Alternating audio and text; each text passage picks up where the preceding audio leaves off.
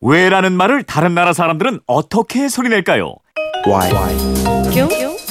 난데 세상의 모든 왜라는 궁금증에 대한 대답을 들려드립니다.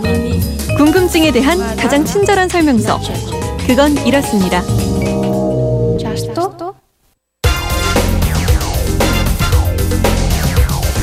궁금증이 지식이 되는 아하.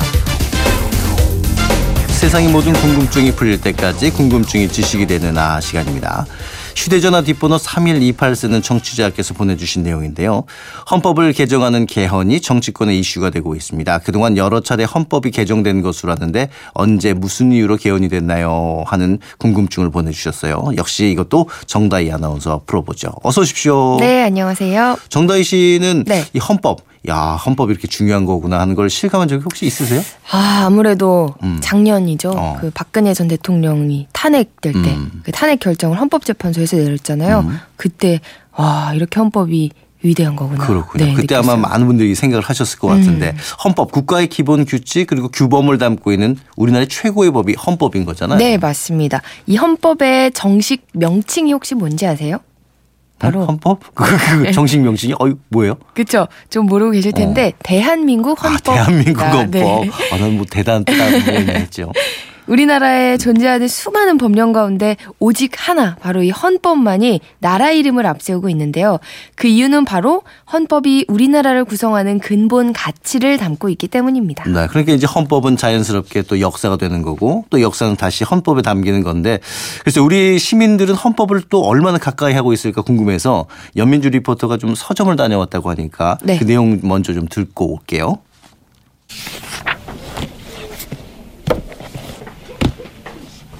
네, 어서 오세요. 저기 혹시 여기 헌법 책 있나요? 어, 네, 여기 법화 쪽으로 가시면 이제 헌법 책 있거든요. 헌법 책을 좀 자주 찾으시는 편인가요, 손님들이? 어, 헌법 책은 이제 일반 분들이 이렇게 많이 찾진 않아요. 어, 한 1년에 뭐 몇 권 정도? 법학 책 주로 그럼 어떤 분들이 좀 사가세요? 법화 공부하시는 분들이나 그 전공하시는 분들이 네, 사가시는 것 같아요. 만화로 보는 헌법이라던가 뭐 이렇게 해설 쉽게 되어 있는 게 네, 예전에 비해서 나오긴 하는데 근데 그것도 이렇게 찾는 분들은 근데 거의 없었던 것 같아요.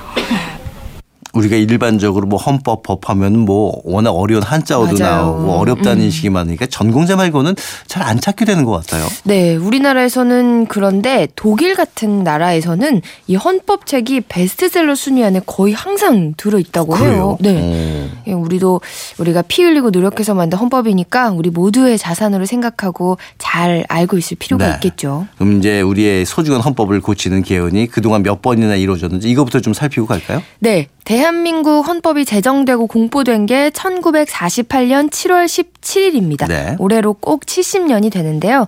지난 70년 동안 모두 9번이 음, 개정됐습니다. 그럼 만약 올해 개헌이 이루어진다면 열 번째 개헌인데 이게 많은 편인가요? 적은 편인가요? 음, 헌법은 하위 법령에까지 영향을 미치기 때문에 가급적이면 손대지 않는 게 좋다고 네. 하는데요.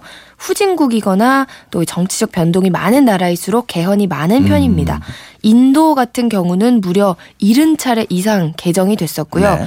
선진국 중에는 프랑스가 개헌을 많이 했는데 음. 20세기 들어서도 1958년 헌법 개정 이후 어, 17차례나 17번. 네, 부분 개정을 했습니다. 우리보다 훨씬 많은데 그러니까 개헌을 하더라도 무슨 어떤 이유로 하느냐가 중요한 건데 우리나라를 살펴보면 우리나라 개헌은 권력자의 어떤 야심 이런 거에 의해서 이루어지는 경우가 좀 많죠. 네, 그렇습니다. 개헌뿐 아니라 헌법을 만드는 재헌 과정부터 사실 문제가 좀 많았어요. 네.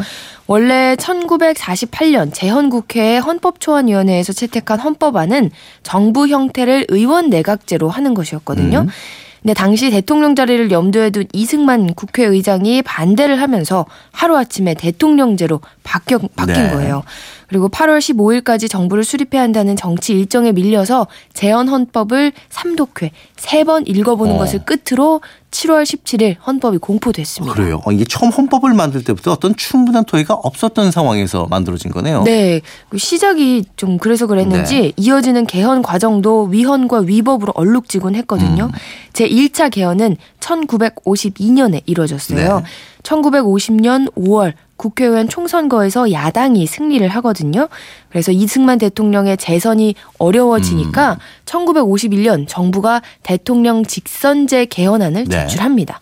하지만 국회에서 부결되고 어, 이렇게 되니까 야당 측이 요구했던 장관 불신임안을 가미한 대통령 직선제 개헌안, 이른바 발췌 개헌안을 음. 다시 국회에 제출합니다. 발췌 개헌. 이 발췌면은 그냥 여기서 뽑고 저기서 뽑고 필요한 것만 이렇게 뽑아다 이렇게 했다는 얘기 아니에요? 네, 맞아요. 내각 책임제를 원하는 국회안과 대통령 직선제 정부안에서 각각 필요한 것만 쏙쏙 어. 발췌를 한 거죠. 네. 이 개헌안을 국회에 제출한 이승만 정부는 곧바로 경찰과 군대, 폭력 단 등으로 국회의사당을 포위한 다음에 심야에 기립 투표 방식으로 어. 개헌안을 통과시켰습니다. 아, 이 공포 분위기를 조성한 다음에 그것도 그냥 기립하는 방식으로 찬반 의견을 부른 거예요? 네, 말도 안 되죠.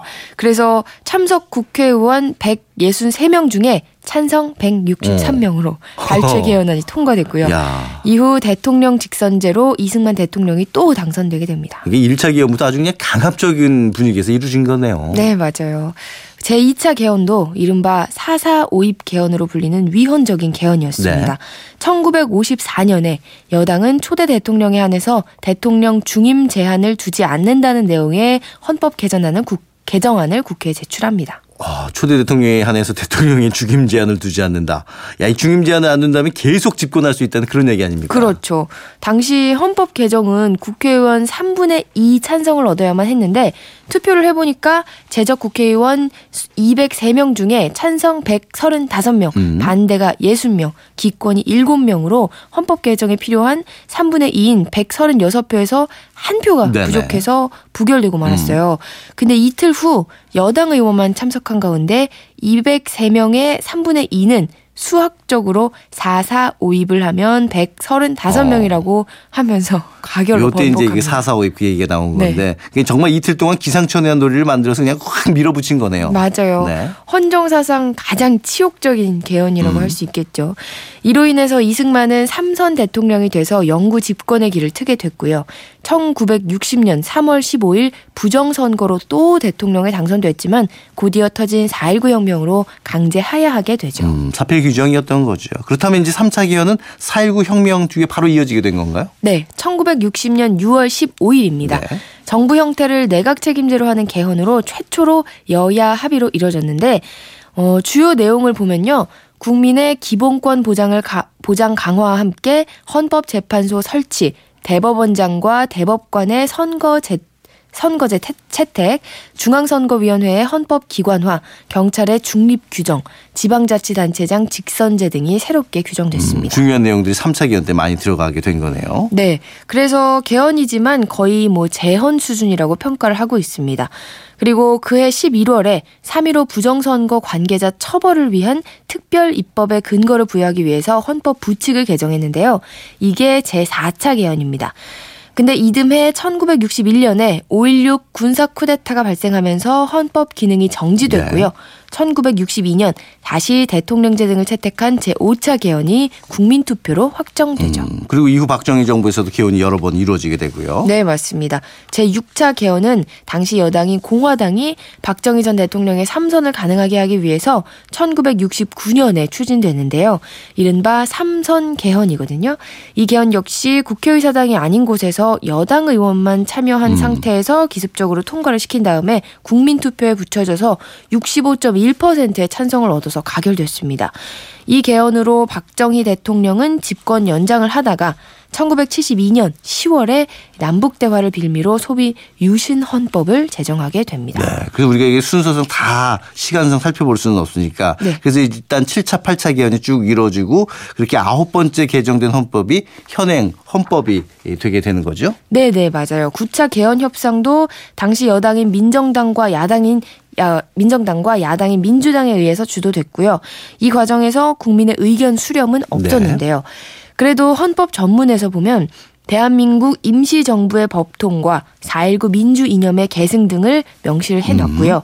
국정감사원 부활, 국회 회기 제한 규정 삭제, 대통령 5년 단임제, 네. 대통령의 비상조치권과 국회 해산권 폐지, 그리고 대법관은 국회 동의를 얻어서 대통령이 임명하고 헌법재판소를 신설하는 등의 내용이 담겼죠. 그렇군요. 그러니까 그렇게 많은 분들의 희생으로 탄생한 9차 헌법이 30년간 소명을 이제 좀 다 하려고 하는 그런 네. 상황이고 앞으로 개헌이 이루어진다면 이제 10차 개헌이 되는데 이번에 개헌이 이루어진다면 국민들의 여론을 제대로 수렴해야 하지 않을까 그런 생각이 듭니다. 그렇습니다. 네. 자, 지금까지 궁금증이 지식이 되나하 오늘은 어, 헌법의 역사에 대해서 정다희 아나운서 살펴봤습니다. 고맙습니다. 네, 고맙습니다.